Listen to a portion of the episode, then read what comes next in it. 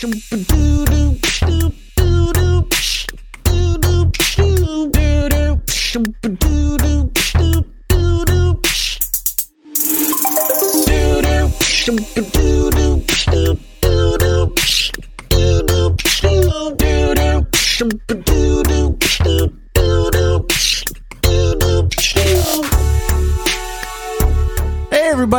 episode 81 of Tactical Crouch. That's right, this is our fourth week recap show. Doozy of games, man, so much to digest and analyze. I really, I'm like looking forward to it, but I'm not because I feel very conflicted and confused about a couple of these results this week, Joe. Um, some of them, yeah. Some of them are, are a bit a bit strange. Um, some I think less so. Where other people were like, "There's no way this team could win the game," and then they did. So we'll see. We'll see. Um, Okay. one is Houston. The other probably Atlanta is the big the big question Hmm. marks. But we'll see. We'll talk about it. Yeah, Defiant, Houston, Yes, Atlanta. Uh, I think are all teams that probably London too a little bit. Just, but I don't think that's a surprise for us. I think we were, I think we clocked to London pretty well from the beginning. Yeah, Even when they were doing all well. over the place. Uh, we're going to talk about that though. Before we do though, housekeeping really quick. Show is supported by our patrons. Thank you so much uh, to all of our supporters, especially our patron producers. Battle Crab, Made, Pin, Lotion, Charlie L, Audio Compass, Pork Chop, Pork Chop, Sammy, Kasha sixty seven, and Coochie Kopi. Holy sh! That's a list. Thank you all. Grows every day. Thank you all so much for supporting the show. If you want to support the show, go to patreon.com slash tactical crouch. It's just a great way to help us be able to keep up with like podcast hosting costs. Um, with uh with like posting two episodes a week now, we have to get uh more podcast hosting space and that's a little bit more expensive and we make all of our own graphics and all that stuff. So if you want to support the show, it's a great way to do it, and you get access to cool perks like our game nights and uh, our civil Crouchers chat. All that good stuff you can find right there. Uh, so please uh, do that. Although otherwise, follow us on Twitter at tactical underscore crouch. We record Monday and Wednesday at 11 a.m. Pacific time, and you can listen to us anywhere. That's it. Uh, race the mayhem. We're not gonna have to race the mayhem this week. Thank God. Eat all you want, kids. Make unhealthy decisions for a week because. Just kidding. Don't do that. Still make healthy decisions. Beat the mayhem. Crush yes, the mayhem. that, that should that should be the goal here. Is you know what mayhem might not be raceable at this point. Pick your own team, set your own pace, and uh, race whatever team you want. true. Yeah. Uh, but we've got some cool merch there too. Um, I've I finally ordered my shirt, the exact uh, the blue one that's actually shown right there. It's kind of cool. Uh, it's like a heathered blue, so that's going to be coming in. I think hopefully Good by word. next week. So, uh, gonna check that out. Uh, bit.ly slash race the mayhem. Let's talk about last week's matches. And uh, before we do, though, I, I we're trying to nail the format on this. If we want to talk about our big takeaways before we talk about the individual matches or after, we're gonna try it before, see how it goes. Uh lot a lot to chew on this week, for sure. So, uh, Joe, what were your biggest takeaways? Actually, Yiska, I haven't. I, I I'm asking Joe a ton for some reason. Yiska, what were your big takeaways from this week? Uh, a lot to a lot to chew on. So, um, the the one thing that was interesting to me was, uh, of course, how the Reign performed, which players they fielded, especially. I think uh, Yeah. Baby Bay is still a bit of a head scratcher. Uh, overall, like the the game is still very volatile, and it's about to be much more volatile. Uh, I think their players have vast differences in their performance delta uh, which is why we see a lot of um, uh, like unpredictable uh, outcomes of those matches. Um, some get better, Some get considerably worse. Some have like one good game and then a terrible game right after. And a lot of them are sick, and that will continue to happen. And some of them play badly when they're sick, and some don't as much, at least. So, um, certainly helped me to recalibrate some of those parameters, but I think it's going to be um, even more of a coin flippy situation for a lot of those matches coming in the future, especially given the uh, hero pools. And for those asking about hero pools, we do know what they are. It's going to be Reinhardt is out, Widowmaker and McCree is out, and Moira is out. Out. Uh, but we aren't going to be talking about that that week. We're going to discuss it in our preview shows when we can actually preview the matches. Yep. But if you're like, hey, what are those? That's what they are. Um, uh, Joe, like, I don't know, man. Like uh, Atlanta. So I think I think that there's a few big like surprises this past week. So I think Atlanta's performance was one. Um, Sure. They looked exactly like we expect them to against the Defiant, or hoped they would. I would say. And then they fall to Paris Eternal three to one. Uh, Yep. We have the Houston Outlaws, two very, very, very close matches, and finally got the win on one of them against none other than the Defiants, who got rolled by the Reign the day before. Uh, you've got uh, NYXL fielding Libero finally. That was really exciting. It took you long enough. Man, they look good too. Mm-hmm. A lot of exciting things this week. So, I mean, what were your what were your biggest takeaways here besides that Libero? You know, just let Libero.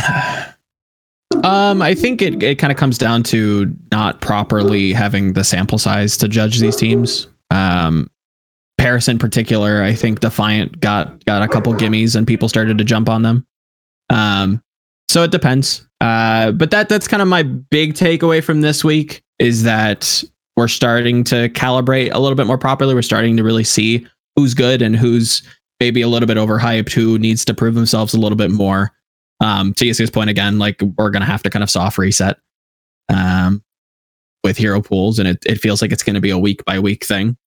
Because not every team plays on these given hero pools right? So it's Yes. gonna be okay who's actually playing and then ranking them within within that weird uh vacuum almost. So it's it's it's it that's weird but going into you know overwatch you know 2.75 you know the, this weird you know fourth or fifth iteration of the game um, I think we started to see people stratif- stratify a little bit more. I, I think we're starting to really, you know, have to start penning the apology letters to the Eternal.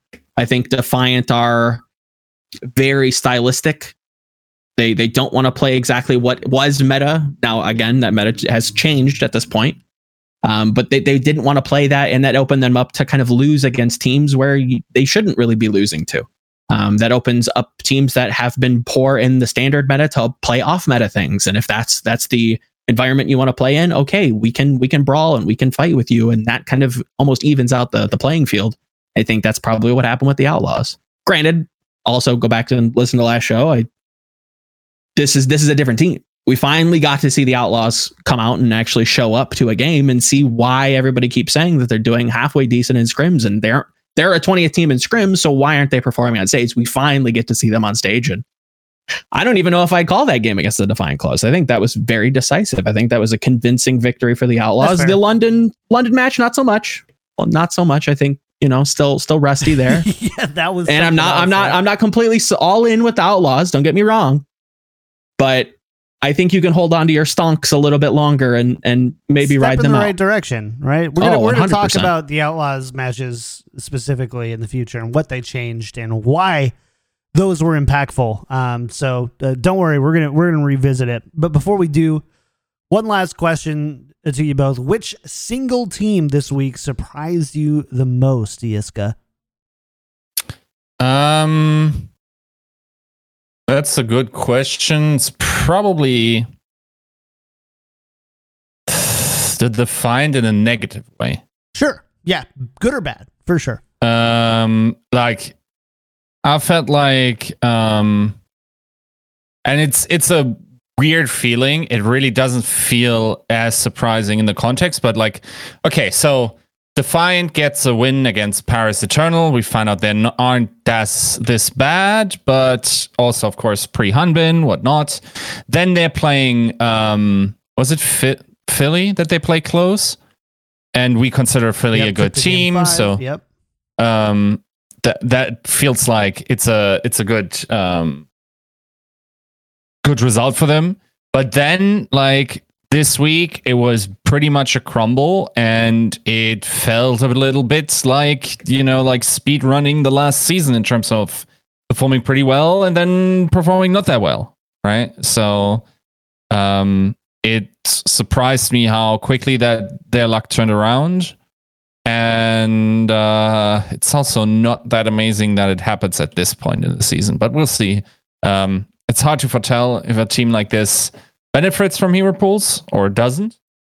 Um, that's generally a concept I want to want to explore. Like, for instance, people might say, okay, so there's a team that only plays off meta heroes. So, for instance, like Houston, right? Like they seem to be at their best when they were playing Doomfist, right? So Yeah. when McCree gets banned, some people might say, okay, so now the Outlaws is buffed because nobody can play McCree. Not necessarily so. I think once teams then start practicing that particular pick or put their or or have a better idea on what to do against them or like put their specialists in and all these what's and ifs and buts, I think there's a pot- potential that even if you're if you're playing the meta you're best at, everyone else just does it better than you, and that pretty much feels like the justice situation right now, right? Where it's like, okay, um, maybe Hero Pools doesn't help the teams that play off wacky off meta stuff unless their wacky off meta stat- stuff remains playable while everyone else is playing a meta composition that still does well against it. That's a possibility. We'll have to see how that develops in the future. Yeah, I mean it's um it's kind of interesting because uh, you, brought up the Washington Justice, and I think Exy, who is probably one of the more exciting players this week, said that like I want to play Corey. Like Corey is the best in the league at at his position, and that's that's the person I want to play against or beat. So, um, A man that hasn't scrimmed against Asian teams. fair fair enough. What's up with the Koreans like gassing up all the Western players? Yeah. Uh, Who is it? I Who was it like two weeks ago? It was a Hawksall that was like, man, the Washington Justice. Let me tell you about this team. I think they're gonna win the title, boys. Like, huh? I mean, is that from? So, is that just from like what they've seen online? Are they have No, they I, I think against it's just like bold faced like mind games. I don't think they believe that. it's uh it's like a pity a pity mention. Almost, it's like a joke. like I'm not gonna say They, they are joking. I, I can t- I can tell you there are teams that are absolutely memeing on the ESPN poll in terms of like what the coaches vote for, and therefore some of the ratings uh, are inflated. Are inflated. like just show how many people have justice on one. mm-hmm. Like, come on, it's meme. It's it's all memes. No, Fair enough. So, uh, Joe, Joe, who is the most surprising for you, good or bad? Uh, good. It's Paris. Um, this this is a top five team. I'm gonna say it now. This is a team that has blown out expectations and Whoa. will be disgusting. This team has blown my mind. Didn't think they could do it. Rush is in fact until, a wizard. until they can't He's play. he's he's casted McCree a couple Hermione Granger spells on me, and now I am a Paris stan. Yeah, this it's- team's actually sick. Like in all seriousness, this team's incredible. Okay, Like, actually. the the the nuts thing to me isn't that players like Hanbin, like XCI, even though XCI probably prefer, performs better than I would have anticipated him doing, Yeah. like that his older players from Element Mystic that they are performing well. No, that doesn't. I pretty much anticipated that. What is shocking is how great or how really solid rather the French pieces perform. Yeah. Yes. Uh, Totally. and they're and they're, they're combined. That is- that's that's the that's the that's the that was the big question. Is like how how do those two pieces, those two cores, combine together? So far, so good. This team at this current point, I can't predict two weeks in the future. Maybe they fall off a cliff with Yes, hero yes. pools. But Yeah. as it stands right now, if we if we stop it here, this team's a playoff caliber team. Like they've as long as they've done the the Asian ones. Yeah. Yeah, yeah. a hundred percent. That's Yeah, a- with, that's a with question, what we've seen, Paris is is a, a absolutely sick team. Um, and they're only going to hypothetically, so far so good. They've integrated Hanbin well. They're working well with that. They're only going to get better. Halfway through, they get another drip feed. They get Sparkle back in the roster. Yeah. Now, if if that tr- if, and again, it's it's a bit of a reach to say, okay, well, you did it with these guys, maybe you can do it with this guy. I, I think there's a little there's there's room to stand on that that argument and say, okay, now we're going to implement Sparkle into this roster. No more Nico, who again, go back and watch that Doomfist game. They were winning five v six. Let's let's let's just put that to bed. Paris was winning a match five v six. Again, name me another team that can do that that isn't like the shock. Yeah. Titans maybe. Like this team's disgusting. I mean, NYXL's done it a few times for sure. Like, I, but I get what you're saying, right? Like, That the, they're the in that comeback- caliber. The comeback potential is super important, and you only see it on the highest caliber teams. I, see, I see what you're saying. All right.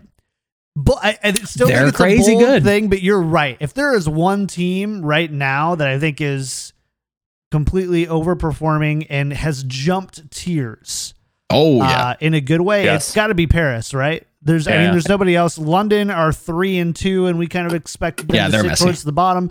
But I think if anything, you know, even their three two win over the Outlaws just proved how how messy and flawed that that team is. Not that they don't Yeah. have incredible high points. I mean, Glister is still, Oh, you know, yeah. it- yeah, they, they've got some really great, but uh Jimmy Macaroons as uh he's Jebediah McDougal's.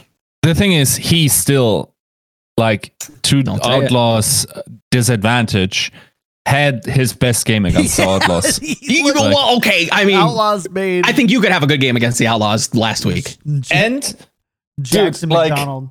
we we were we were memeing on it, but this kid actually has pretty good ref- reflexes. Oh, this kid's like I, I loved the metaphor that you you you talked about. I don't know if you you can remember it or you want to bring it up, but um, I, we've kind of coined the term of parrying, where you countercharge and you kind of meet in the middle. You happens with Brig, it happens with Doom, Yep. Rein on Rein. I don't know anybody who parries as much as JMac, yeah, and maybe that's because he's charging, but he seems to do it very consistently on reaction, um, even like with very like tight windows of reaction. Like he seems to just always be there parrying people yeah, yes, does he charge people off the map sometimes and trade and have their team lose or steal accolades away from his star DPS player? 100%. But, you know, silver linings, I suppose. yeah. Yeah. He's like the anti Gamsu, where Gamsu is like, like basically, uh, like has like a tied like reaction time. Just like six hours later, I reacted to this counter charge cross map. It's like. Yeah, and then like very often, and I, I it might also be prediction because some of them are pretty nuts. Yeah. it's like when you when you're very close, like he th- th- it just happens so often that he counter charges and not just um not just the Reins but also breaks, and that's very impressive. Yeah.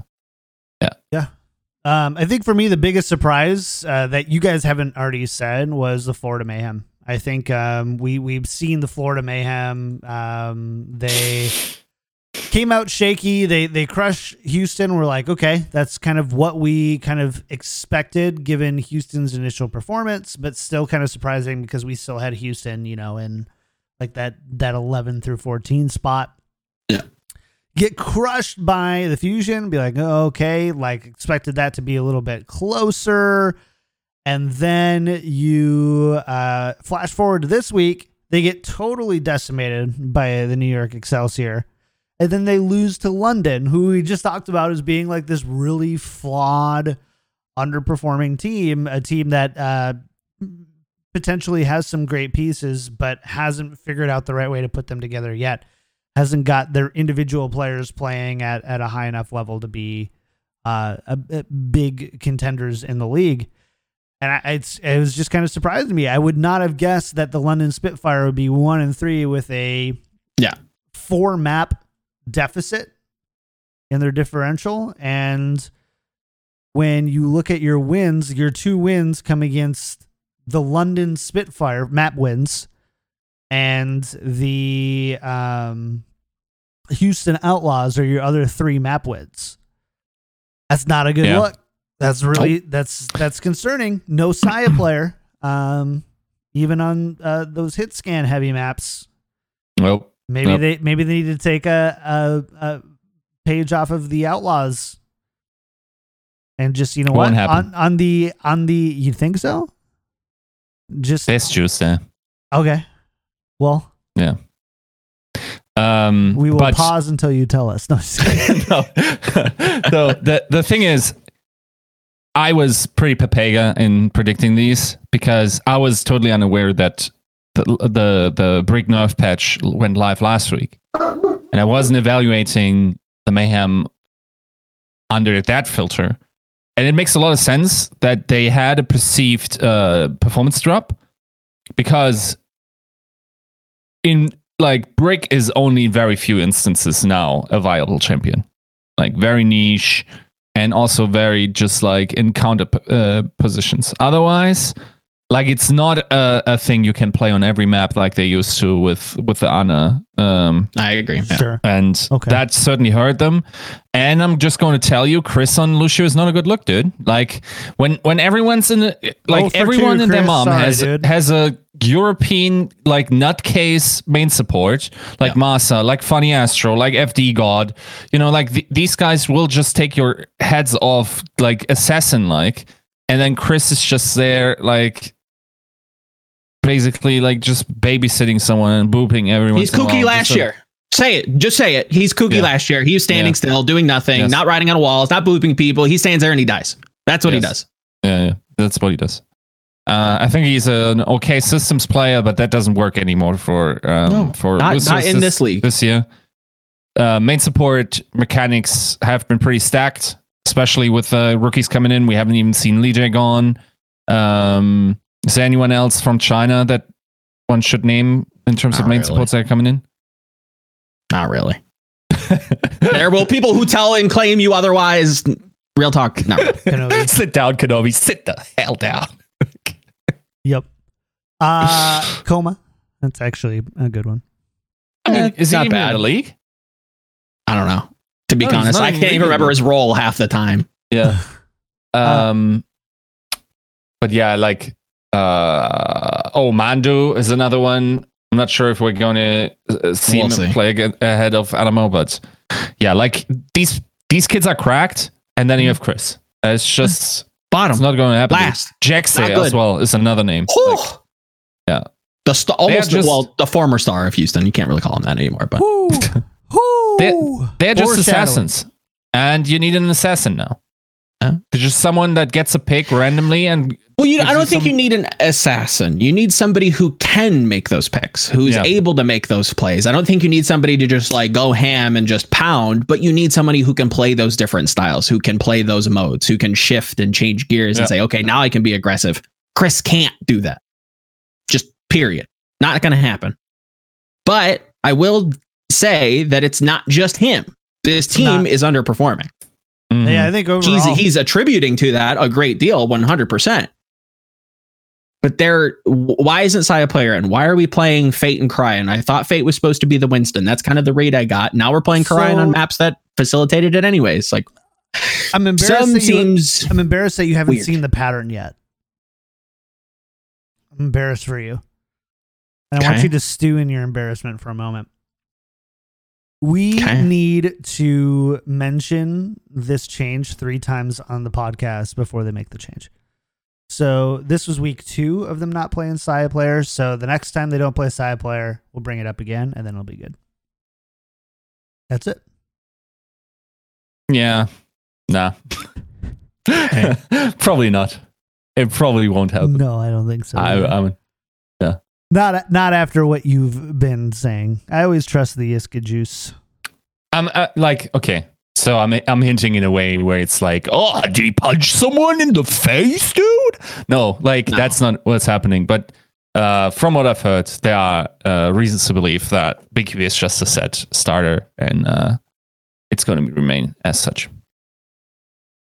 Fair enough. I think that takes away from a lot of people's arguments of me like a month ago or however long Power Rankings was. Oh, but Sayaplayer.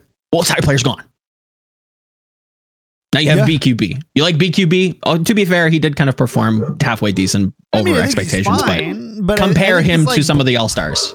Yeah, he's just there's there's problems with, and I think like, and I'll probably I don't know if I can even say this, but I feel like it's kind of like the blase kind of thing on McCree and stuff like it's like it's like it's not his main role. You don't look at it and go, well, there's the the thing like.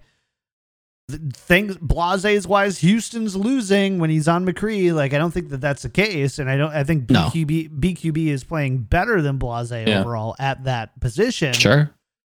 Also got a lot of resources. To be fair, Chris But, was like, the bodyguard. Yeah, but I mean, look at the the top the top performers. You know, the Philadelphia Fusion, Carpe, right? You've got NYXL who are running Nenne. You've got Paris Eternal who are running uh, XZ. You've got London XCI, you got KSP, Glister. Yep. Like, there's a lot of talented Like, DPS that, out there. That uh, whatever it's called, that carry DPS role Sure. uh, is is so important, and teams like Florida, Sans Sayaplayer, and um, at, at Houston Outlaws don't really have that in Blase and BQB. We're going to talk about where Linkzr falls in on that, but he definitely wasn't to carry in the right ways. If that makes Eh, Uh, he, played, he played great. He he turned around five like half and half. Yeah. So Not full, but like there's just a level of kinda. consistency and a level of like I just don't know if they were prepared to play around Linkzr in that way because they haven't had like I don't I don't know. possibly, maybe. Uh, with that though, we're gonna discuss um the matches. And Let's go Sounds to New good. York. NYXL three, Florida Mayhem zero. Uh, final result not surprising. No. Uh, but the map score, I would say, pretty surprising. This is something that I think uh, specifically Joe um, had said like this. This sh- Yeah, could- this should have been be- closer. This could be a banger, and it was not. Now we did see some things from New York that we didn't expect to see. We saw Nenne Libero in all three maps against the Mayhem. Yep. Uh so does Libero f- or what? Like Yeah, he's he's been fucking. He's been he's been clapping his entire career. I'm glad everybody's finally getting to the party. You're look you're about two years late. This kid should have been starting since the beginning. Who are you's completely washed. I don't know why you signed him. I don't know how Glister goes to London of all teams. And WhoRU, the washed up Genji one trick that he was, is now on NY. Like, what? Where is this? Where's this kid been? He's Libero should have been playing. Period. Side player, I don't know. Or not side player, I'm sorry. BLB, I don't know. We can discuss him later. He's the he's the heart of New York, man. You gotta you gotta let him play some maps. I mean, Uh, I'm I'm I'm there with you because again, like preseason, that was that was a debate topic. Like, oh, does he see playtime? Is he is he going to come in? And I'm like, yeah, he's going to see. He's he he's he is that vocal leader. He's that emotional leader to come in and be the arm of the coaches. Yeah. But is this is is is the hard carry kind of McCree that you need to be able to make plays and go and take those flanks? Is that really where you want him Yep. when you have Nenne? Yeah. how did how did you feel about uh Libero's performance, Yiska? I think it's def like we we. The thing is, it's so much. It's so clear that it's an upgrade that I feel like coaches have the problem right now in terms of like motivating um players on their roster. And it felt like, for instance, like for Shock, like last season, they sort of like didn't go like, okay, uh, or they they seem to have like split up the the responsibilities that every hit scan, for instance, this hit scan plays this, blah blah blah blah blah. These are the heroes that this guy, plays, and when this is meta, he plays, and if this is meta, he plays. Hard distinctions, and everyone's like happy with or, or cannot really moan when the dice roll doesn't hit them. Right now, it's like, well, can really every team really do this? Because even if you divide the hero pool up and say, okay, so who are you definitely place on Genji? I have no issue with that, by the way. And then like, okay, so he needs another hero. Um, what is he good at as well? Uh, let's put him on May. And Libero is just like, okay, I, I can then practice like the other projectile heroes uh, required me of me. I, I can play like Pharah. I can play like um, historically always been a good Hanzo. Hanzo, Hanzo, yeah, exactly. Like these heroes, and we're dividing it. Nope, that doesn't work with everyone because there's liter- literally players that are better than your specialist at the other hero. And it's okay to have asymmetric hero pools in terms of like this guy covers five and this guy's a one trick. That's fine. I think they were trying to integrate uh, WhoRU uh, early into it, and um, maybe they had some other intangible things. We can only uh, um, speculate on these these things.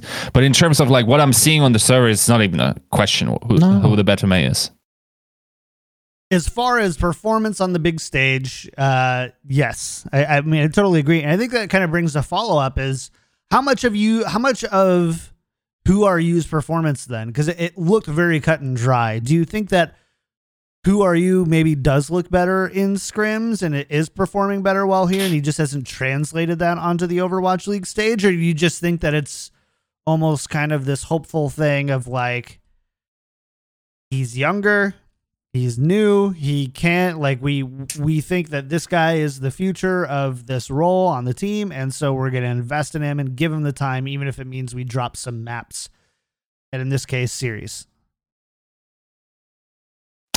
i it's it's difficult to exactly pinpoint where their heads at um, I, I do sympathize with a lot of what Yiska is talking about with trying to integrate him now. It's early on in the season. It might not yeah. be his best hero, but that's why we pair him with Saebyeolbe because he can kind of parrot what the coaches have been saying and try to lead the team to victory rather than just brute force with mechanics. I just think that like if that's the case okay that's fine like it's acceptable like understandable obviously there's um, you know it's it, it's none of my business it's not something that you should go around just kind of talking about, but would be interesting to know if that's necessarily the case. Um, it doesn't feel like he's just. It doesn't feel like a a, a, a counter performance to scrims where it's just like he's not replicating yeah, on stage. That doesn't. it doesn't like feel like the character that is going to ask or, or demand you to do that, or or just if if it's really the pressure that's getting to him, like that that opens up a whole nother can of worms. Um, I just don't think he's very good at the hero. He seems more of a mechanic, you know, like hyper carry style style player who wants to be taking shots, who wants to be going on flanks, who wants to be trying to take over the game. That's why you put him in on dive maps, you know, the horizons, the temples, you know, allow him to play the dive heroes. And and I think you'll see a different a different style of New York. So I, I've only got to assume that it's it's trying to integrate them early. Yeah, I think like it's it's still a quite it's it's still a decision by IMT that could be a net benefit seen over the entire se- season. Maybe it's something about player mentality, keeping everyone involved. It's also it kind of overlaps with SBB being in and just like trying to form a cohesive unit where everyone feels like they're part of it. And it's the only thing that like if that's the reason I caution towards players finding out themselves that they aren't bringing value to their team. Where it's like, I think SBB harder, and bro. if SBB and WhoRU sit in a VOD review and just look at Nenne and Libero and they are honest to themselves, that might actually hurt their uh, their like self confidence in that regard, right? So um, that that might be something that people have to uh, consider in these if th- those are indeed long term uh, decisions. It's also very possible that there were uh, circumstances with the Libero where it's like, okay, so maybe he had something going on private and good on organizations, sure. well led organizations um, wouldn't let that come out or whatever. There's always buts and ifs. We're all complex human totally. beings. There many reasons to go about these ways, but like judging just like from on server performance, it's clear and then we have to look at the the short term against the long term could still be a good decision unsure if it is and we will see in the long term so what about on the flip side so the florida mayhem had a libero problem not really but like in the sense that they had a player on the bench uh, who we were very surprised well they've had two right Sayaplayer has been on the bench though not yep. completely like this week and um Fate, who is another one who has, I think, trashed some fantasy teams, uh, We saw him briefly on map one on Ilios against NYXL. We saw. Uh, how did you feel that he performed, Joe? Fine. Um, Better than Again- Ryan in that situation. it's it's Too- tough to tell. to tell? It's it's very like main tanks in general, unless you're just like very egregiously making silly decisions. Um, it's it's tough to tell what you're supposed to do or what the team wants you to do and how successful it is. Um, so if the team's underperforming and isn't hitting their shots, not giving the resources in the proper time, like you're going to just like that's going to chain up into you looking bad. Um, not to say that Fate looked bad, but if the team's underperforming, it's hard for a main tank to really stand out. Um, so it it I, if you remove the nameplates, I wouldn't have been able to tell the difference. Um, I'd have to like really fine tooth comb and figure out like, okay, what is Fate doing? What is Fate? You know, it, it didn't seem like it was an improvement. It didn't seem like a disimprovement. Just saw the monkey. neither one of them bit, feel like they're really stylistic. They're just kind of there. They exist. They do their job. Period. Um, it is weird to see Fate kind of like mixing time with Cryan. I like Cryan. Don't get me wrong, It's played fine. Yeah. but that's Fate. Supposed to be good player. Not even seeing playtime. Problem for me. Yeah. Dude, like I, I was talking about this when we were watching. I think, like, and I'll just reiterate this rule here. If you have a veteran player that is serviceable in in this season, at least get a replace or get a second Get player on that role. Yep. The next like there are so few instances where a serviceable like a guy you call serviceable that is average, right? Remains average the next season. The talent level goes up, they decay or are misadapted to the um to the current state of the game, right? Like when the game keeps changing, like here's a here's the rationale I have, right? There are 220 players in the Overwatch League, and we can say they are supremely talented uh, over the general player base. I give you that. Therefore, they are more adaptable, and like the bad ones are separated anyway. Everyone agrees that they should be not in Overwatch League after the season. Okay, fine. So then, like you have the mid tier, and these, let's say, how many players would that be? Probably like hundred players in the Overwatch League, right? Um, just like if they had a long career, they have been selected based on what Overwatch li- was like two years ago, three Yes. years ago, right? Now you have this bunch of players, and I would say like maybe five to ten thousand players uh, trying to make it pro in in Overwatch, and they are selected through the new systems that we post to them. And we also hope that these systems are good at selecting Overwatch League talent. But keep in mind, how many contenders players actually have missed this season? Where you say top contenders talent that looked like marvelous in contenders, who has missed so far? I can't th- think of a single name where like we're like, okay, this guy's a top five contenders in a contenders. Yeah. Like you, you could argue, ah, Hawk is the worst one so far, right? That's the only one where where, where everyone said, okay, he's pretty nutty, and then now that one performance or whatever, right? Okay, but again, these people are going to like the the the the K of their relative skill level is is exceptional because this game keeps it K. Now think of like what what would happen if we go to one two uh, one three two or whatever, right? Like game changes completely. Doesn't necessarily mean that our all our DPS players are still uh, the best for like that type of system because maybe there are skill sets between three DPS players that are different than in two D- DPS players or whatever. The game keeps changing. Some people can't adapt. You have the masses is simply natural selection and the law of large numbers that these people are better um, adapted to whatever we're throwing at them. And like serviceable in season three is the garbage of season four. It's Yep. just going to happen. And and there there are another class of young rookie players that are turning 18 that will come into 2021, just like Glister came in this season. Just like Hoxall and and you know a lot of the rookies of last season came in and surprised. Oh, I didn't think this player could do that. Yeah. Sure, there's more of those people. They're they're they're waiting. Yeah, It's it's only going to continue churning. We're not anywhere near like we haven't found the solution. We haven't found like the perfect roster. And to see people either get extended into like multiple year contracts or sign multiple year contracts, it it it it really just blows my mind. Like ah, in what world? And again, we're picking on the mayhem. Why is Kris here? You couldn't have found anybody. Literally anybody. Rain. You had rain. Did he did they not have rain? Yeah. Apparently Where'd he not, go? Right? I Apparently wonder. not. It's so uh, we had Yet on the show. We had Albert on the show, and we we asked him, and there was there was a, a discussion about signing Runaway, and they said that they got two of the three players that they wanted. Yeah.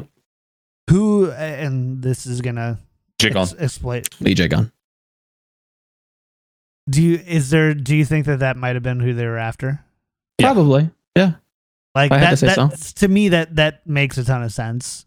Uh, Albert, I think, was very kind to Kris on the show and saying like he's Yeah. still a really good player. I think people underestimate. Him. You underestimate kind of have him. to say that. No I offense think, to, I think to yeah. yeah. like you're if you're a head coach, be like, well, they, they're not the player we wanted, and they're not very good. like, I, oh. I'd, I'd, I'd take more offense to that than re-signing Kris, right? Like, come on. But where's the I understudy? like, Where- where's the substitution? to your players? But yeah, was- Yeah. there's a lack of depth there for sure. hundred percent at the moment. And again, where's Florida? Granted, we're only we're only four matches in. I'm I'm I'm taking the piss a little bit. Where where did I put Florida? Where are they right now? Just saying. Okay, You think Hero Pools is going to help them?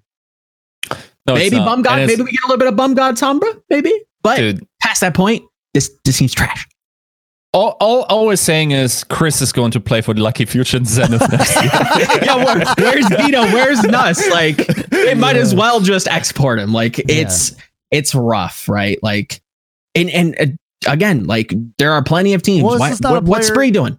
What's Spree up to? He's flexing on the crowd. That's all he's there for. There's there's plenty of players that just like are existent. They don't do anything. They just kind of take up a roster slot. They take up a salary. Why? I don't know. yeah. I mean, And it's not like they could feasibly like I yeah maybe Meko gets sick maybe you have to play Spree I get that to be. but and to isn't there fair, somebody like, who's better there's there's a lot of and obviously we're we can't spreadsheet this out so we're we're 100%. speaking in generalized arguments Yes. here but there's definitely an argument of like known quantity players and the ease of being able to put them into an Overwatch League contract. That's definitely a thing. There's also the you know uh teams tend to snipe. In in their backup roles they tend to snipe certain heroes. Uh spree i think is an example of that right where yeah I, I- at least in my mind he wants to be the specialist right? Yeah. Like you want him to play the Zarya if there's a Zarya meta Spree can facilitate that. He's probably not super expensive. Um probably does see some scrim time again. Generalization it's an example from Houston.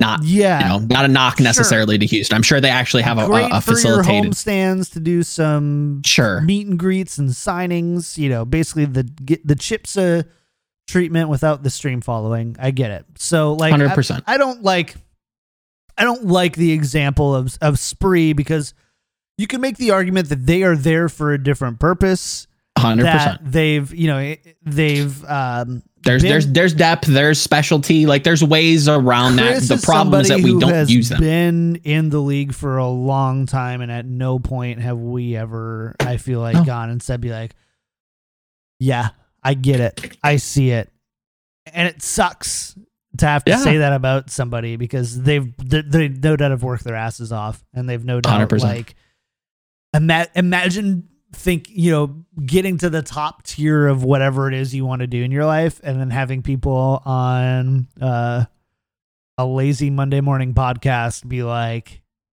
they shouldn't be here. That that sucks. And i hate the fact that that we're saying that.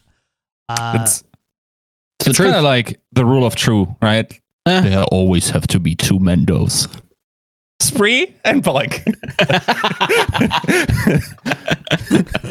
I mean, right. again, like it's it's not just outlaws. You know, look at some of the Chinese teams; they've got a bunch of just random players. Like, do you think you, you really think like Uyu's going to play over Shu? No, never.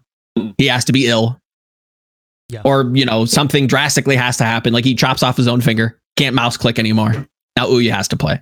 Yeah. Like there are just like vast understudies that probably won't see play, but it does like there are obviously reasons for it. I just want to see those reasons actually facilitated at some point because at, after after that and and hero pools are probably the best way for that to happen, right? I brag on it all all you want. My opinion obviously is known.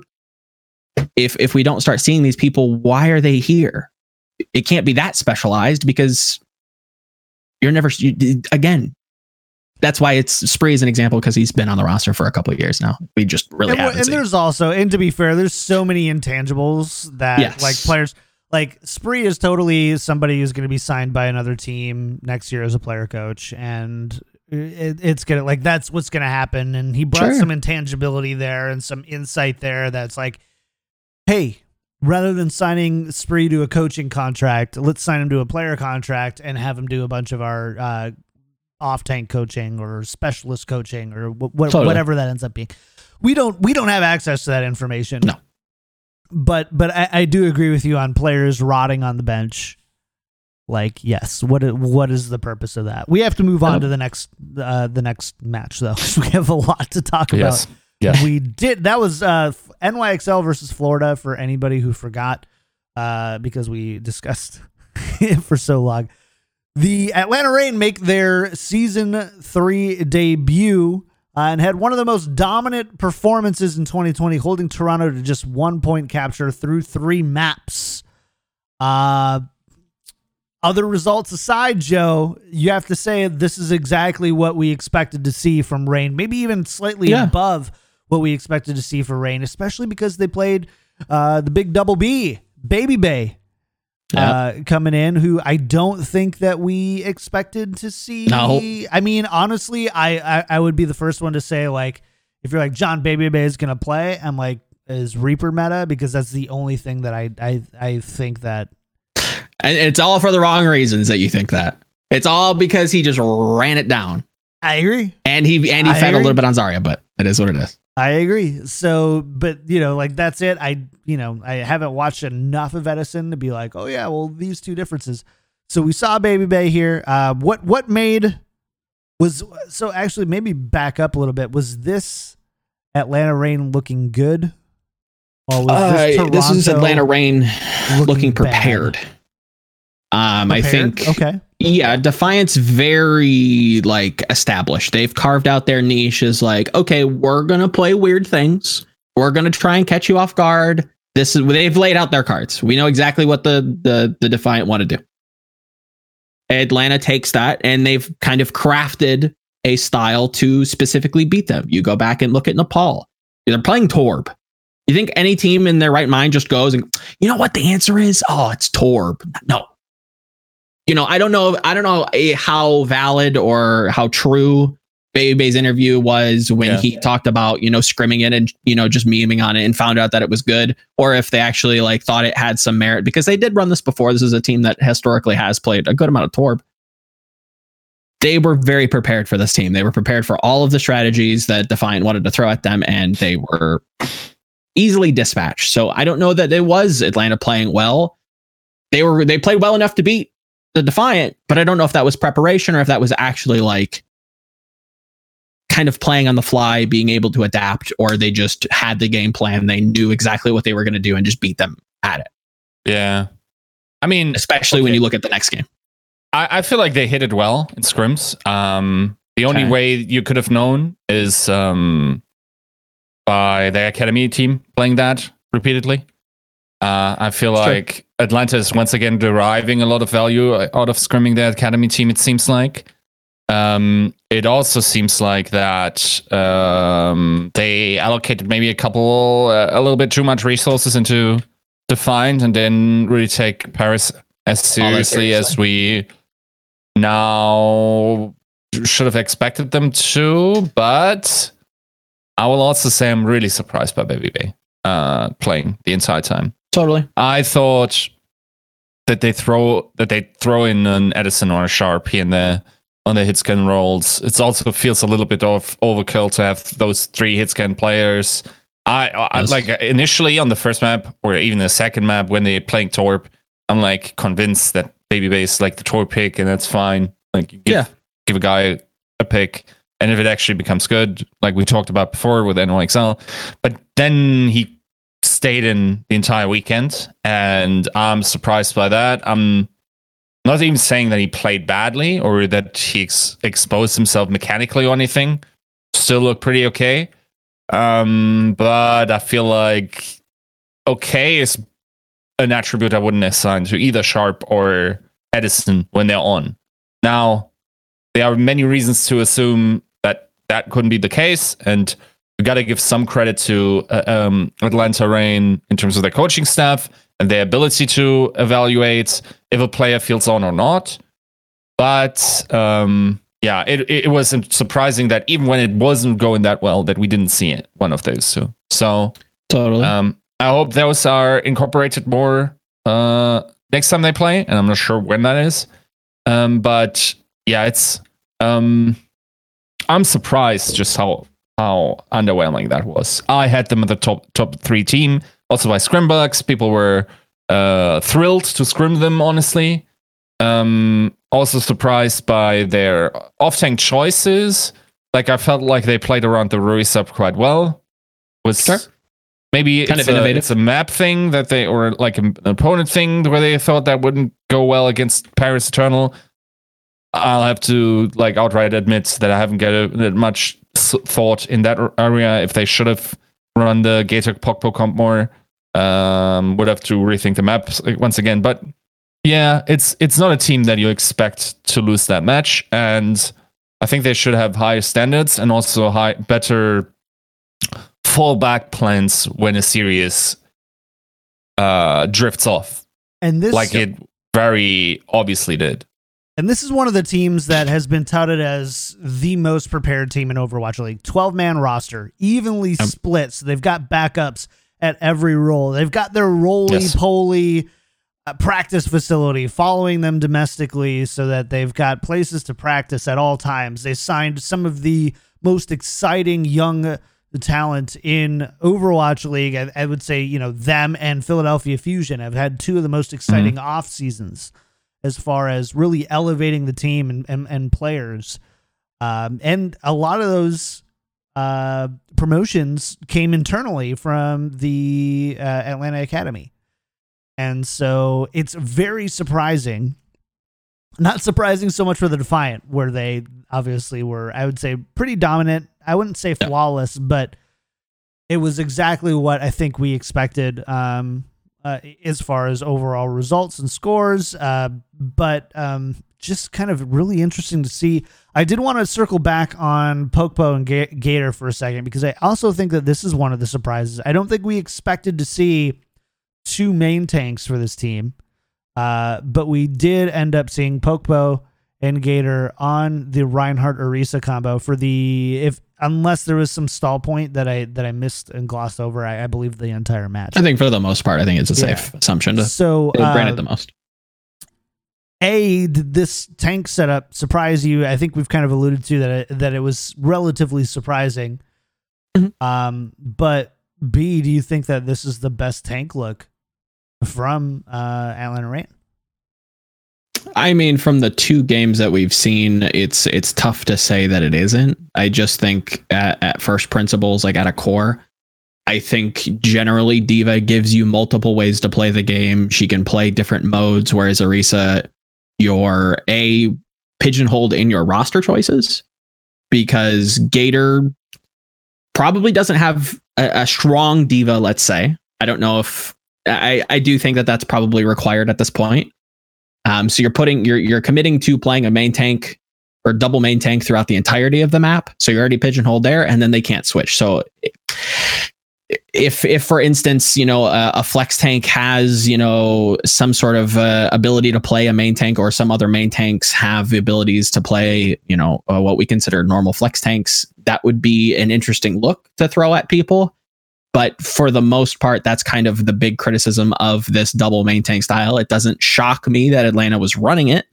Um, i don't i don't completely agree with it but they have two very strong main tanks in gator and Pokpo we, we talked about how Orisa, Brian, Orisa, you know, these these double main tank strategies are potent at least at the start of the week or at least the start of the season. Um, it's kind of weird to see this now Uh, but they kind of showed a different level. They kind of leveled up with it. They they had a different evolution of it. They're they're getting a ton of value out of their halts, and that's kind of how they're playing the composition. Again, I think everybody goes immediately to the like the 4K Fire Strike off halt and uh, amplification matrix. Sure. Something that nobody else has been That doing was consistently. That was ridiculous. That That, was was, like, cool. oh, okay, this is different. Yeah. So that's where I'm like, okay, Atlanta, you know, has some different looks with old old tools, let's say. Um, and then they put Hawk in and That's what I call Yiska, by the way. the What? five You're What? an old tool. old Oh tools. god. Hawk, and and I wonder if this stretches to some of the other rookies on the DPS and the reason why we saw Babybay. If I had to guess, I think this is his first game on stage, and you know he, he got a little scatterbrained. It didn't seem like he was doing much of anything to uh to shut anybody down against Paris. It it just felt like XCI was just running around, just popping shots, and you look and Babybay just is getting smothered the entire time. Yeah, especially so like eh, ba- Babybay is largely credited. I would say is one of like the most forward facing, show many people in in Overwatch League that we have right now. Especially with like Jake gone, you've got Yeah. Babybay. Dogman is probably another one. Um, where they're they're very and uh, did you see like his reaction after they 3 0 the Defiant? Yeah, he came out and did a little swaggy dance and Swaggy dance, he's signing Yeah. hats and throwing them off. I don't think he was signing and hats. and that's I think that's the big reason why he probably did see play is Edison and and and Sharp they're new. They might not There a have that same kind of there, confidence. for sure. Yeah, Babybay's vocal. He's confident. He's gonna go out there and take those shots and flank. And even if he gets shut down, he's gonna flank again.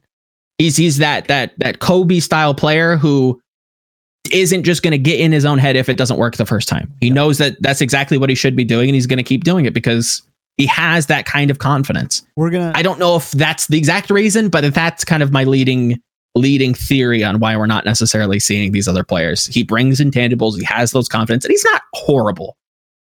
no, yeah, no, I.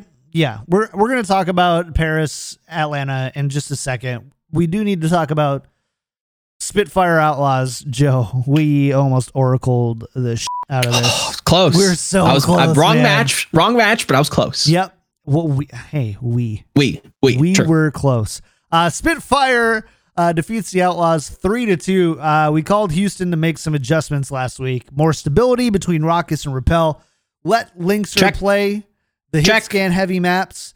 Uh, they did just that. Fell one point short and uh, almost pulled a reverse sweep in Houston. Uh, but on on Linkzr specifically, Joe, how do you feel that he looked? I think I think the biggest uh, criticism is that Linkzr's hit scan. Mhm. But what people were kind of saying is like the reason why hits uh, Linkzr isn't playing is because his hit, hit scan is not actually good enough to uh, outweigh the flexibility of um, of Blase. a Blase. I, I I could not disagree more. Now, I'm not saying that Links are some sort of top five, you know, prodigal hit scan god. But take Blase on on McCree, eliminate the flexibility because they weren't being flexible. They had a wrong read on the meta, which was said, to be fair. Now they're shifting. Linkzr comes in, is a good hit scan player. And, and that's exactly what I'll say. Good. Not great. Good. He's serviceable. He can come in clutch again. Go back and watch Junkertown. He's the sole reason they won that map. Period. Yep. Sure. He can bring the he he's he kind of becomes a weapon for this team to use.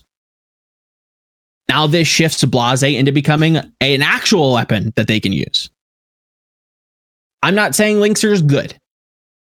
This makes a whole lot more sense than what they were doing before, and it shows in their performance. They made the adjustments. They're putting people in. They're they're stabilizing the roster. They have a better read on exactly what they want to do. They executed just not enough for London, but we'll get to the other match where they actually won. Yeah. Yiska, you feel the same?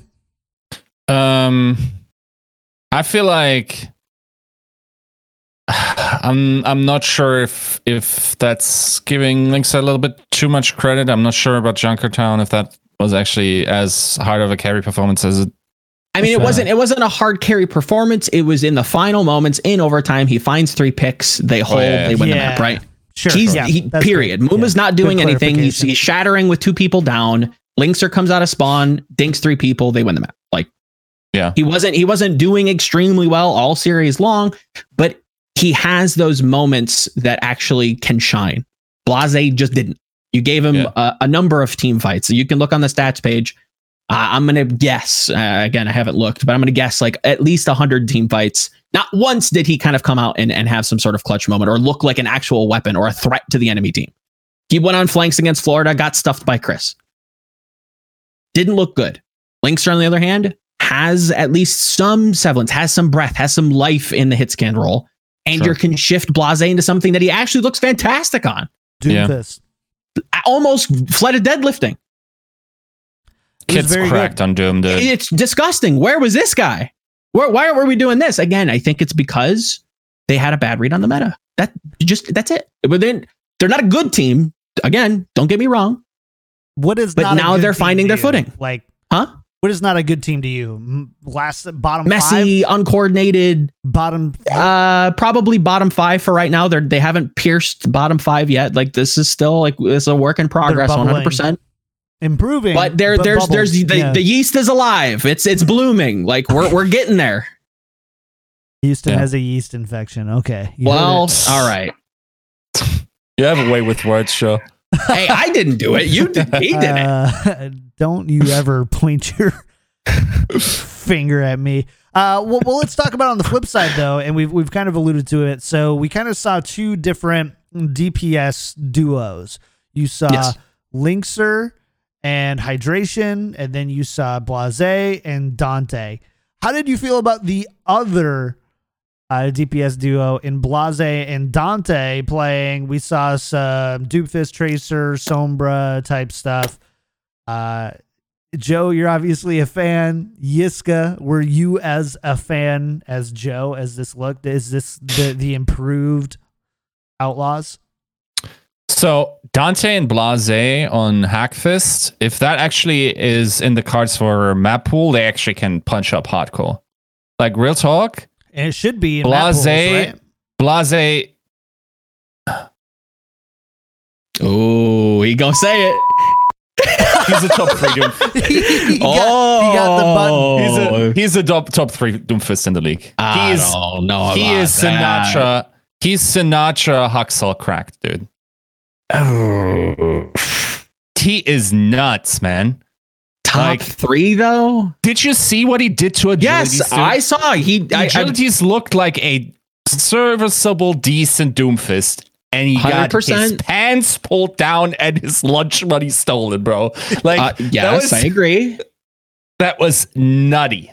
Like this man just. My god, Chipsa though. No, yeah, don't it, chat, Ignore please. chat. Ignore chat. Yeah, we have to ke- continue the wall. Do not break the fourth barrier. Was the fourth barrier? I'm I'm I'm noticing the uh the movement uh parcours that Dream has him has him on and competing probably. But yeah, that was actually not. Top nuts. three though, I'm gonna I'm gonna fight you on that. He's good. Mm, that's more Like, reasonable. okay, Top three though. Okay, Haksal Haksal That's all uh, Sinatra. Okay. Who else? Uh, let's do where where's Doha set? Not on the team. him, dog. Below him? Oh, okay. Okay, okay, s- wh- where's Sparkle? Where's okay, Sparkle? Spark- yeah, yeah, yeah. Sparkle? Okay, he's Yeah. not playing right now. Like that's Doesn't my- matter. It matters for In me the when I league. say top three. Yeah, Yeah, okay, It top three because it playing. Right now, point, yeah.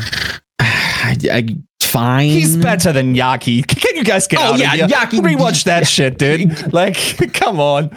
Like, I wish we had something like a was bass where I could feed you to the the chat or whatever the hell he calls it. Yaki, Yeah. Get Hey, Yaki. be nice to chat. Libero had a better doom than Yaki. Be nice. Be nice. Okay, so so okay. Blase looks good.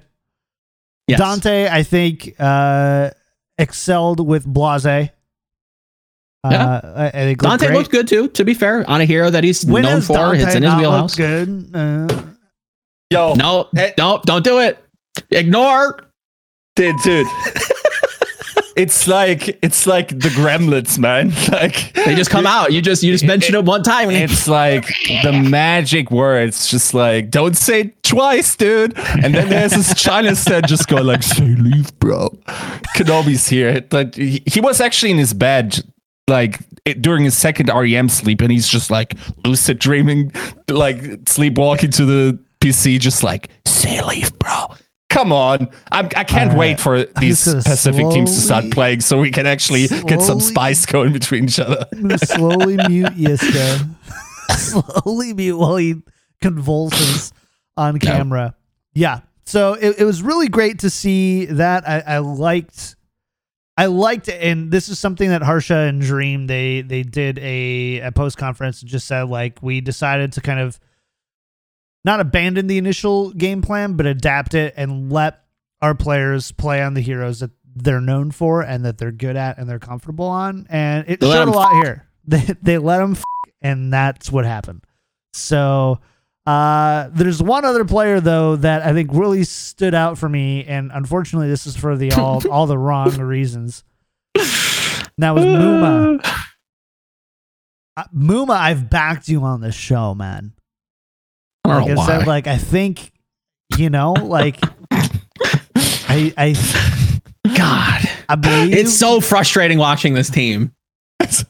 this this i don't know if you guys were watching like uh, uh, while we were all watching like this sideshow stream like the best chant of that weekend was if you sit in block z and a shatter hits your knee it's a That's Muma. It's it's so good like oh it's so true too It's it's like JMac with none of the positive side. There's it's JMac with no upside. It, it random pins, not shattering. Uh, swinging and playing aggressive, playing too pat. Like it's it's just always it feels like it's wrong. remember the serviceable main tank that was kind of good, kind of, and then Yeah. s- season three, Yeah. get him out, get him out. Oh, so, Oh, that's okay, smell on it. Ah, nah, we can't eat that anymore, dude. Like, I think it's, it's about a week old. It's it's grow. It's it's it's becoming sentient. It's so old.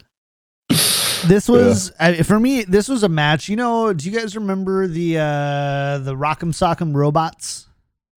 Oh yeah, yeah. yeah. Like yeah, you- yeah, yeah, you do, yeah. do the little thing. I feel like that was J Mac and Muma J-Mac the whole time. They just kind of like Yeah. they're kind of like swinging you randomly, and just like J Mac is the guy who had like 15 extra minutes playing the game before Yes. he started playing his Yes. friends. So it's just like beating it, but anybody else watching is just like, ugh, why are they? that they were ten year olds with with Bopham sockers, whatever the hell they were. Sock And, and it was just each kid had one, Yeah. and they were just going back and forth, more fun. just punching each other. A pillow fight.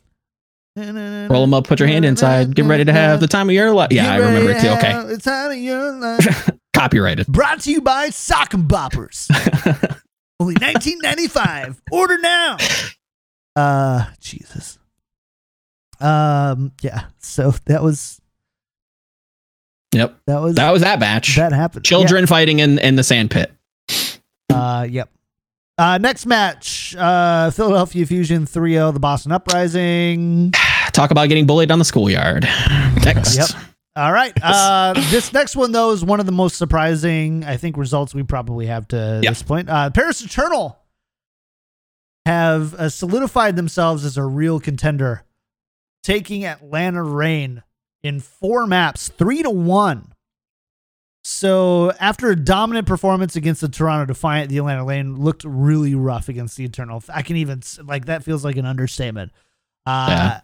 Is is Paris really that serious of a team, Joe? I feel like I, I can answer so. for you and say yes. Yeah. You said that this is a top five team. Yiska, is Paris that serious of a team, or do you think that maybe A, Atlanta is just not that good of a team, or B, Atlanta hasn't quite figured out uh, where they're at yet? I, I think because we've seen Philadelphia Fusion flounder a little bit for a team that is largely very good. And I think that you could put up there. They are also a team that has not looked flawless, especially against some lower uh, tier teams. They have not looked that great against lower tier teams. Yeah. Um it's hard to say. I just have to see more of them. That was a really weird weekend to me in terms of all my Super weird. expectations for the team. Um I think uh, we need to give Hawk some more time to develop. I think he uh like that is the better like that's the optimal option uh, for them, especially if he could pick up a an Orisa as well to have that um, additional uh, flexibility. I really wa- want to see some like even if you don't if you uh, even if Babybay is your starter and that's a an okay choice. Um, also because there are probably intangible reasons and he's not really a liability. But I'd still want to see on those ace maps. We we've seen in in contenders what Edison can do on a map like uh, Ilios. Sure. So um, that that's a that's a play I want to see come out, and then j- just generally, um, I think the Atlanta system will flourish over the season. I think that's a season, uh, a team that is very long term play, sure.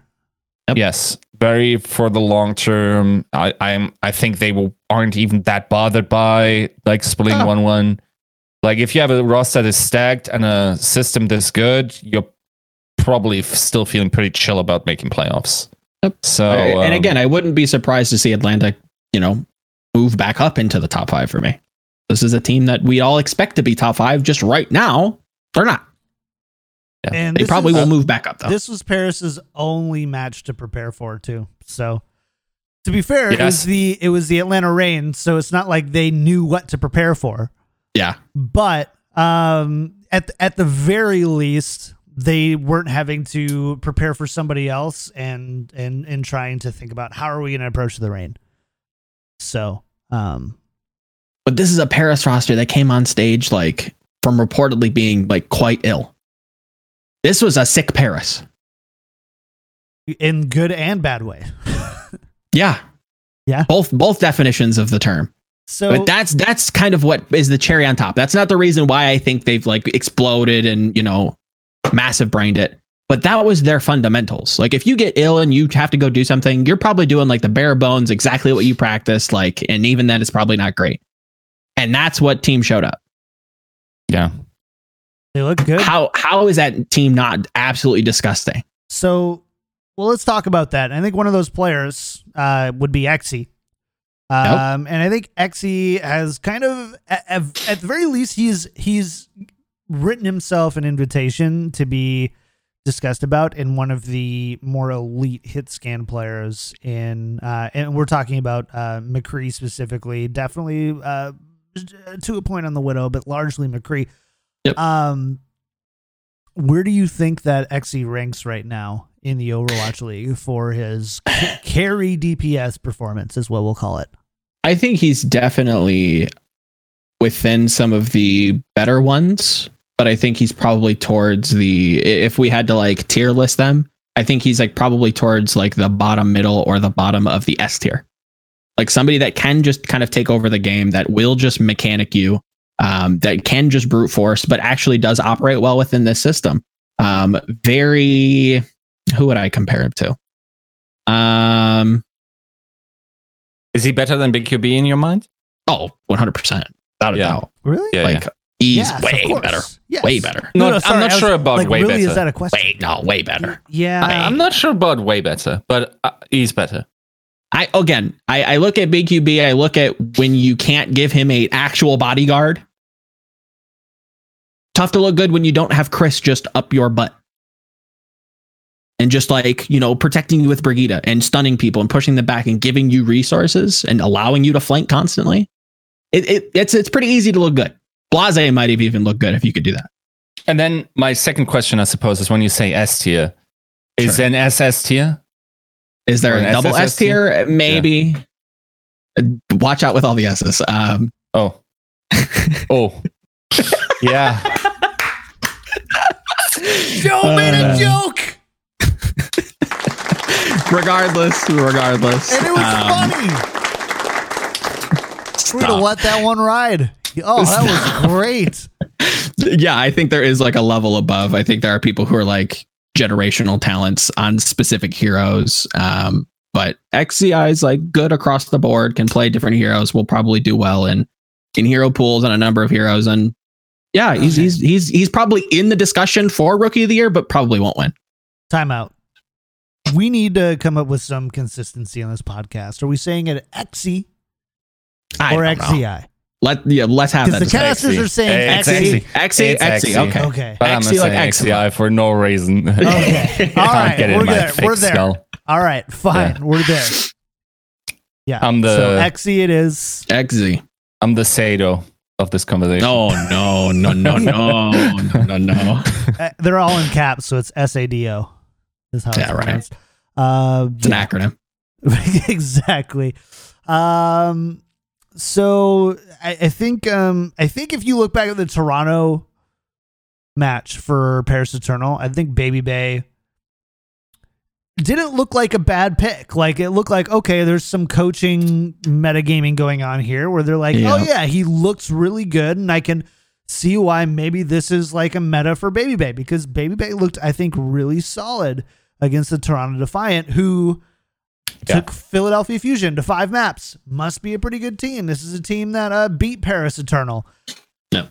Well- With an asterisk. yes. but uh, we'll see how many people remember that Regardless, asterisk. still is a Uh, win. Yes. Uh, but he did not perform nearly to that level here at all. So to be fair, Hanbin was, you know, doing some Cleston maneuvers, if you catch him drift. You know, maybe, you know, the uh, Astroglide player of the match. Just saying. Yeah.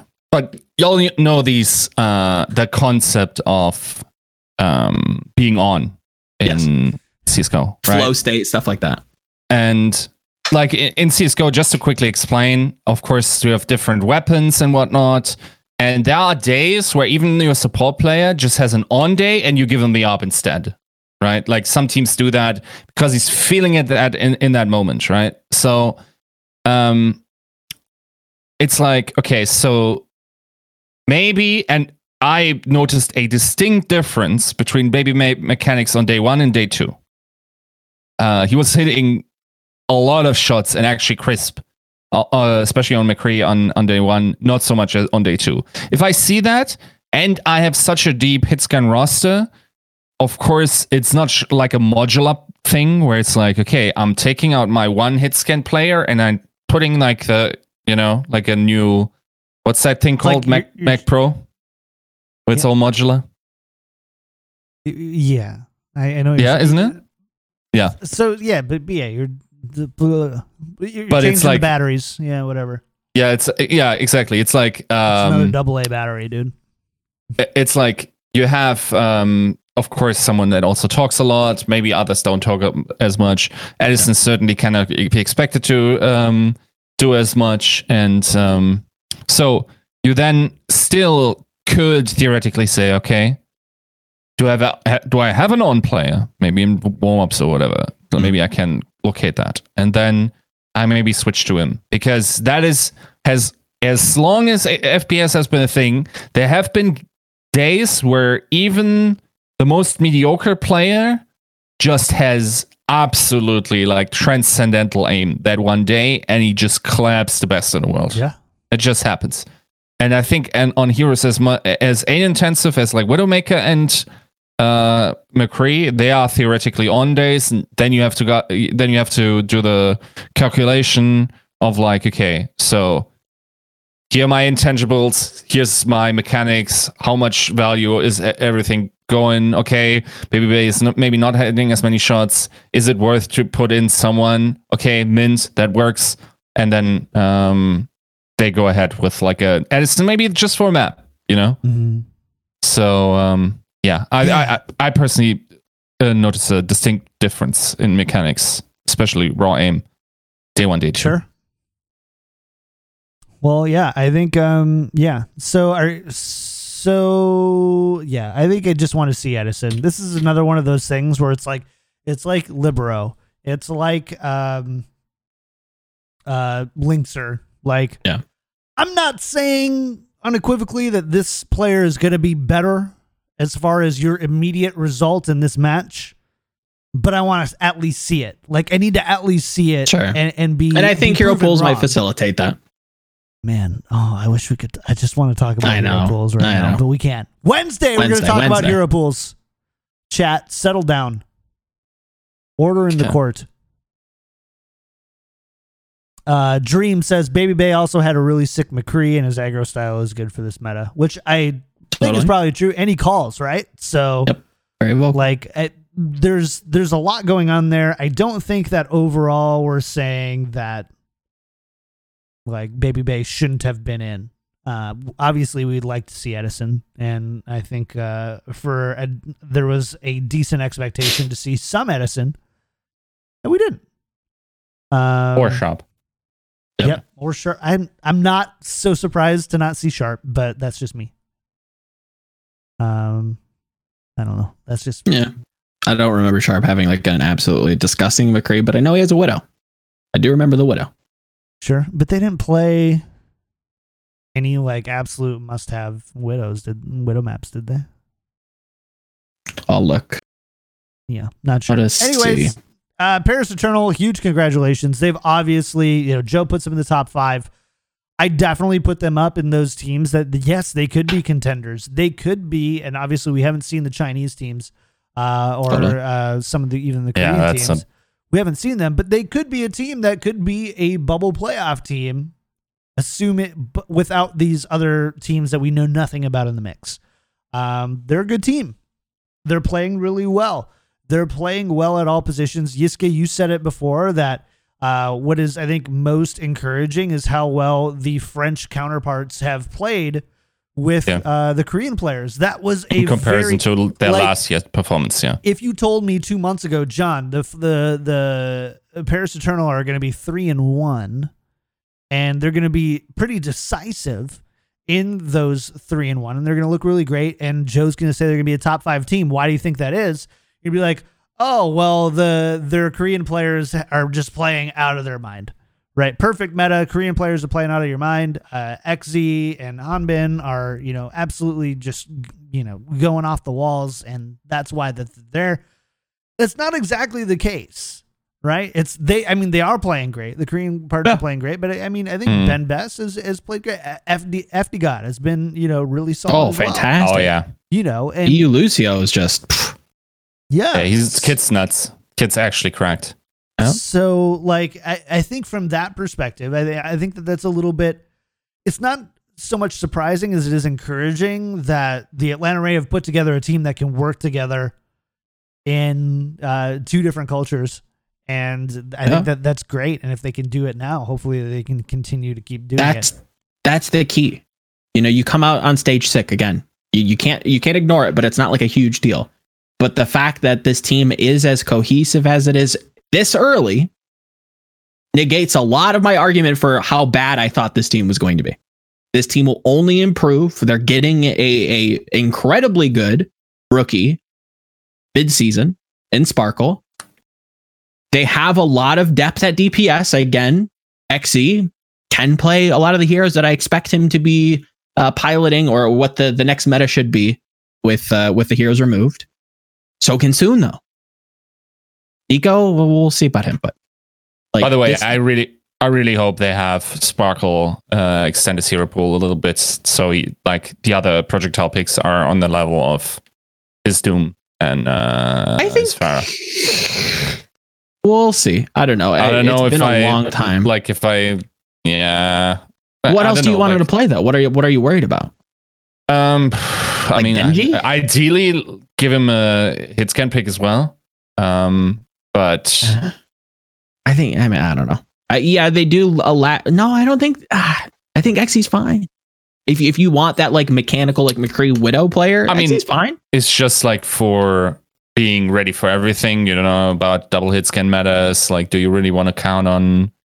Um, wow, I'm blanking on the name. Soon? Um, soon, yes. Oof. Yeah. Um, maybe you do. Maybe like these uh these coaches can ch- still drag a couple of percentages out of him. Then again, the role of So what- in season What two double applies. what double hit scan are you like concerned with? Because I think there are some that I would agree with, but I think they're kind of like weird. But I don't know if this is the right time for the conversation. Probably not. Probably not, right? Yeah. Yeah. True. All right. Let's talk about the Spitfire Mayhem. Uh, the London Spitfire, I would say, upset the Florida Mayhem three to two. I think going into this week, um, a lot of people had the London Spit or the Florida Mayhem uh, beating the London Spitfire. And after a near loss to the Houston Outlaws on Saturday, London Spitfire bounced back with a map five win against the Florida Mayhem. The Mayhem are now one and three with a minus four map differential. I think we've kind of discussed what seems to be going on with Florida, but on the flip side, the London Spitfire find themselves at three and two with a with three five map series. So uh, Yeah. they they've been going deep. So where do you rate this London team right now? That it seems to be, I would say. Can I say this? I think I can say the most inconsistent team in Overwatch right now. Is that fair? Which team? London Spitfire. London. Uh, In what- yeah, in probably. what- I think I'd agree. in, in like Wait, in- overall results like they tape you know they're they're taking teams deep and then they're just getting crushed and they're looking Well, they- great on a few points by? and then um Hold on. hold on you're gonna make me I'll pull, pull it it out up. I feel like they're playing. So they ran Uh, New York Paris, close. Paris the 3-0 after taking a map off of NYXL Yeah. Which I believe was pre Hanbin. Yeah. Pre to, yeah to be fair pre They got, they got they got kind of clapped by pre Hanbin Paris, which is not a good look. Uh, Yeah. beating Washington, though, um, you could definitely make the argument that those those almost were two very different series in that same series. Like Sure. it was literally like they were just getting clapped and then they start clapping. Sure. Um, so uh, I guess that's where it would come from. It's just like a, I would say, just a very inconsistent uh results, even on like a per map basis. yeah, it's it's tough to kind of like give them like a, a tier. Like they keep bopping around a lot.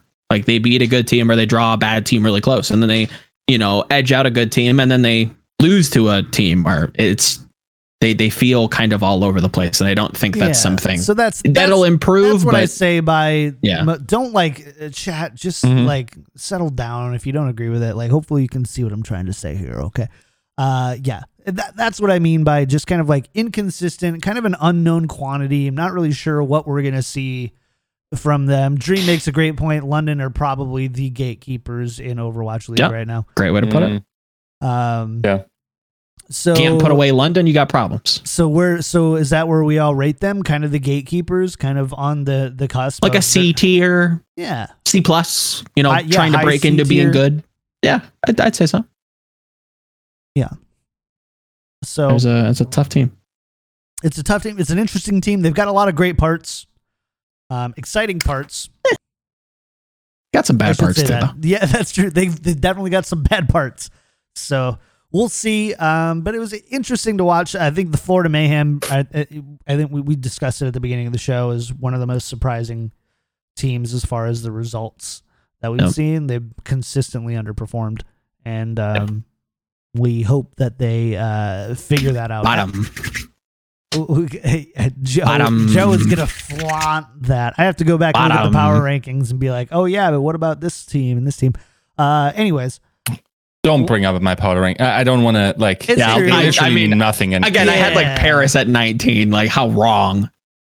no, so- I, I literally think it does. Like Yeah, they don't. just because a team No. has wild performances now doesn't necessarily mean 100%. that I didn't 100%. uh, anticipate that to be hap- happening, and it would have been a projection towards the end of the season, and then Hero Pool comes comes in and just completely invalidates the entire thing. Yep. Like, I I just consider them to not be valid at all for me. Yep. because they like were a I'm fun piece of content to like discuss the teams in that current iteration. Yes, Uh, like if the in, meta in the meta in that current iteration. Yeah. Yep. Yeah. Yep. Um, London's not a one man army. Both their Dia players are sit. Yes, we should definitely talk Yep. about um, Bernard. You know who doesn't get talked about in at like almost at all? Sanguinar is actually not bad. not a bad. Sanguinar is actually pretty good. yes. Mhm. That's the. There I are some pieces that are less than, but they make up for it. Yeah, I mean, I think obviously the the big thing to point through to is JMac, right? Like, Yeah. and that's a big, that's a really He's difficult gatekeeper. piece. J-Mac is the gatekeeper. He's got the- he is the player that, like, I don't know. It's it's tough to be a very good team right now with a main tank who is underperforming. Yeah. Um, and I think that we've seen that with a few teams. So there's my Does get the- bailed out a lot. yeah, there's my off the cuff analysis with like actually not going back and like verifying what I'm saying. Um, that's what I'm what I'm saying right now. Just Let's stick talk- to it. Let's talk about the last match of the week. That was the Florida Outlaw. Nope. Uh, the Nope. Toronto Defiant fall to the Houston Outlaws three to one. Oh, that's the wrong one. They they fall. The Defiant got or the Outlaws got their win in Houston. Almost walked away with two man. So close. So they get their first match win against Toronto, a team who, up until their performance uh, against Atlanta, I think were ro- largely regarded. I would almost say that Atlanta or uh, Toronto was kind of seen as like the gatekeepers before Week Four. Yeah, I would say so. I think Um, that was Different a good- kind of gatekeepers, but yeah. They're like the preparation. Like if you can't beat us, then you probably don't have the the strategic depth to beat other people. So we're gonna test you, and if you can beat us, great. Yeah. So for Toronto, what does a loss to Houston mean for this team that also was uh, clapped by the Atlanta Reign? Mm, well, it feels very defined once again. I feel like, Yeah. Uh, unfortunately, and I don't know what that even means because that team once again is like a completely different team from last year. Like from the players that remain, th- those aren't even playing that at all or frequently more than one web. So. Yeah. Uh, coaching staff completely different. Uh, other than like Baroy, like just giving them the I don't know, like the jitters or whatever. Like it's just uh I honestly think maybe we interpreted the signs a little bit Too early. overinterpreted them too early, yes. And um it's also of course that like it's not like Defiant lost against clearly the worst team in the league Nope. uh, in terms of score. It is Houston just playing way better than uh, than the score indicates, and then um, also like they kind of they just play their strategies better. Like agility is going just going to get his uh, cheeks clapped by Blase every time. Um, Muma played uh, a really solid uh, Winston, for instance. Yeah. Um, I think that strategy also um, probably maybe lends itself more towards their comp structure or whatever. I, like without insight, it's maybe that's a natural progression of that team that would have happened anyway. But um, I think so. yeah, it's it's it's just the case that it's not like I, I think if that that match happens in week one and they were had still these Oh, yeah. jitters, then it probably happens in, in another way. Like we just have very different performances, and uh, based on that, um, we saw. I, I see that match, and also I think both those teams play to their trend. I think we that that's the level we can expect from the Defiant in the future, and I think that's also the level we can expect from the Houston Outlaws in the future, That's kind of how I was surprised or by the this. trajectory at least. Yeah, I, I to your point, I do think Houston, if we eliminate hero pools and we continue, like I think this is probably the natural progression of this team where it's like, okay, well, we need to bridge the gap to the next meta. Whatever patch comes in and changes, we need something to get us there. And this is the composition. It's been proven to work. We have the pieces to get it to work and pilot it correctly. I think that that that was always going to be the case with Houston. What was surprising is I kind of assumed A, Toronto was going to put up a better fight in that mirror, and B, that their May McCree kind of was going to be able to be able to deal with it. Try to kind of stop it. Because if you just kind of agree and you handshake on playing this double Doomfist style, you're giving Houston so much of a benefit. You're just allowing them to play what they already wanted to do. You're not trying to counter it. You, you've they've stopped being the off meta team, and now they're just mirroring them. and it's worse. That's that's what was really weird about Toronto is that they kind of didn't feel prepared. Yeah. They almost didn't know that that this was to be expected. I don't know. I got real I- weird vibes. I also want to credit, of course, the seventh man coming in clutch for Houston. and judging by the, you know, like little, little, uh, what's the it? hand like, fighting, the signs. No, the yeah, the the f- signs. Like that energy is only replicated by like a you know like a in a zoo. What what's it called? Like the the part of the zoo where only the uh, monkeys are. I have no clue. It's it's called monkey house in German. oh, So in the monkey house, like just bring one like that. Do if that energy just fuels your players, I like don't know, we have a word. they they'd also hold up the some of the signs that uh, were shown there. God, what an obnoxious crowd! But if that fuels you, all power to you. Just take that chaotic energy, bottle it up, and just bring it to you uh, to the next um, like homestead you're traveling to. Yeah, Yeah, it was seventh great. man apparently. And I think a, a really important week, just in general. They didn't walk away with two wins, um, but Joe and I emphasized the importance of walking away with, With a, a win, win. here. Yes. And and not only just one win, but the loss. Who? I mean, it was close, right? Yeah, like it's it, it was. De- it's not like oh we zero and three, and then we eked one out at the last second. It was like no, they were hanging with both of these teams significantly. Doesn't really push them up the rankings too far just yet. If anything, I think it saves them from being the bottom. I think it. I think if anything, yeah. So it saves them from being. Uh, you think uh, above? Dead last. You think above Boston? I think Or that you I think now again I said this yesterday. I think there is an argument to put them last. I don't agree with that. I can see where people would argue that. Again, they they lost to Boston, yada yada yada. I think with this new look Houston, with the momentum Yes. that they Yeah. have, with the Sure. confidence that they're bringing in this game, Sure, you have to at least put them 19th. They're not last. fair. They're not the bottom of the barrel, but again, I can't I can't feasibly jump them up with one performance. It's just not that's disingenuous. Yeah. I think the big takeaway, if we're like talking about like relative power levels and stuff, is that Toronto is in free fall. Yeah, not good. Not good. Not good. probably not. Yeah.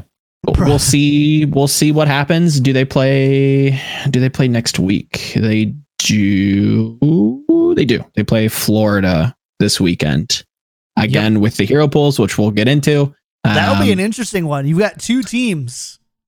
I, Who- uh, I uh, i won't i won't say anything Yeah. I No. think also for for Outlaws, they're playing Eternal.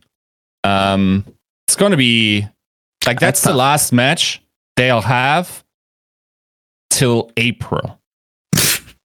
so like it's it's um that would be that that could be a good match. We'll see.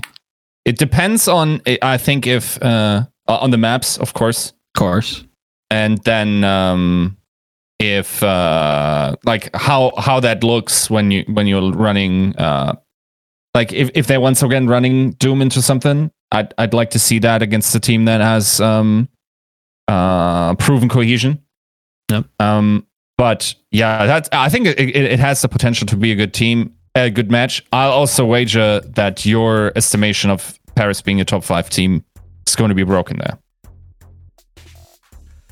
see That's gonna not be necessarily by an outlaws win, but uh, Just by like- being closer very- than yes, i could agree with that the out the Eternal struggling to get that win against Outlaws. Fair Yeah. enough. Man, I don't know. I, it's gonna be really interesting. I want to see the uh, betting odds on Paris versus uh, oh Fusion the, after Paris have you know yeah the odds makers are probably going to get fired with hero pools because these are going to be tough yeah, yeah. Let's gotta make, make some- those let's make some money. big. yeah Let's, let's double our Patreon, boys. Just kidding. We're not doing it. Don't worry. Uh, big thank you to everybody who hung out. Uh, that's kind of our recap. Hopefully, you've got some more context into all the matches. And if you missed them, hopefully, it can help you stay caught up and good to go. Uh, Yiska, we did get some new up to, uh, or just new patrons and up to patrons in general. Yeah. Sure. Um, so new patrons are and okay. So first, someone that up their pledge. It's a dollar more. Um, so if you now stay with us for the next 320 years, um, that could pay for Joe's carpet cleaning. It. I don't know where I'm going with this. Never have me read these again, please. Uh, Gucci Kopi updated to 25 bucks. Names. Oh, did I not?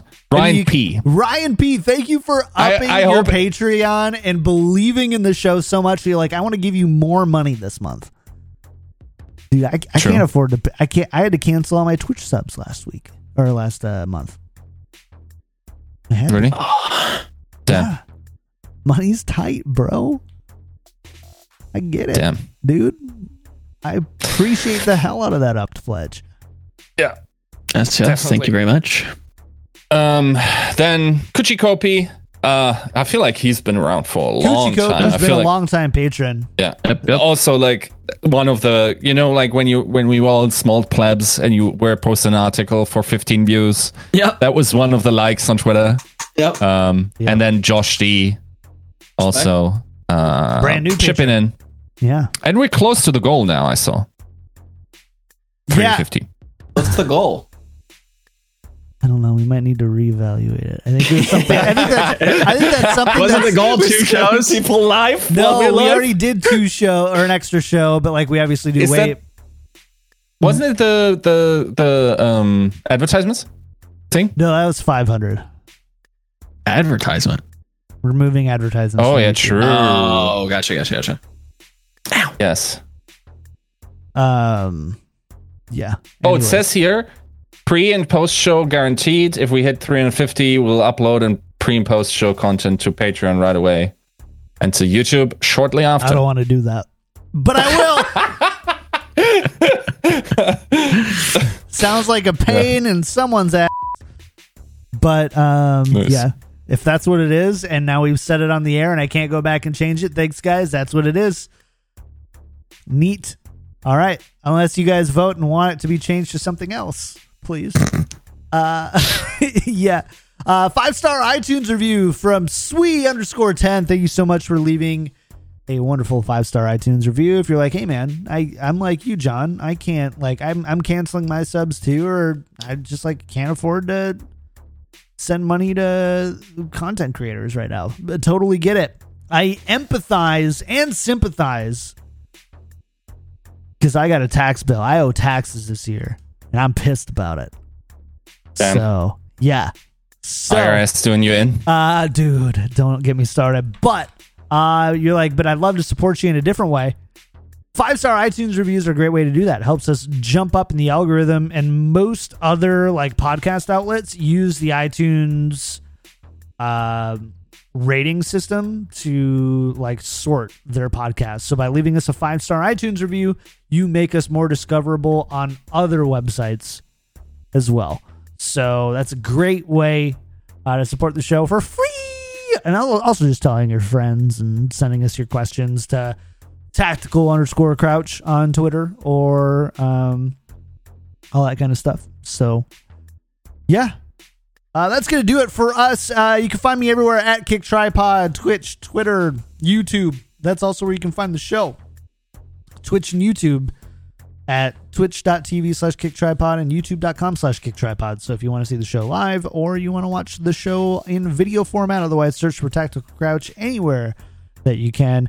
Uh, Yiska, shout outs for the week. Where can people find you? Go. Um, as always, um, I'm going to write some stuff for G- GG Recon. As always, um, I collected the straw polls of our uh, watch parties. By the way, if you want to hang out, well, we- like we're not try harding here in our like w- with companion teams or whatever. We're just really shooting it, you know, in uh, in Discord. And I'm bad at this. I gotta, I gotta, I gotta get on my Joe grinds for that. You gotta But, figure it out. Um, um, uh, if you want to hang out there, otherwise, uh, I'll have the review either. T- so the the recommendation. I want it to be kind of like a TV guide, you know, like for for Overwatch games. You got seven games. Which ones do should you rewatch in order to get the storylines, see amazing plays, what is attractive about these games. And it's going to be sh- much shorter this time. Not 4K words, I promise. And uh, just like short and sweet descriptions of what's going on. And then uh, also probably going to have some Valorant stuff this week. Woo, Valorant. Uh, Joe, what about you, man? Shout outs for the week. Where can people find you? You can find me on all the socials at Volamel. That's V O L A M E L. Uh, just posted uh, my thoughts on what teams should be doing if they want to win a championship. Um, my estimation is probably saving some of your star players, especially when they're ill. Um, it's a long season, it's a marathon, not a race. That type of deal. Gotta gotta give a lot of props to those deep rosters. Um, and then some analysis on the Washington Justice. But this week you can look forward to an alternate Overwatch history, uh, maybe some analysis, YouTube content, uh, hero pool discussion, and I don't know. We'll figure it out. Sweet. All right, well, that's going to do it for us, chat. Thanks so much for hanging out. We're going to be back with a brief show, uh, post show, right after the uh, music. Until then, we'll see you Wednesday for the week five preview show.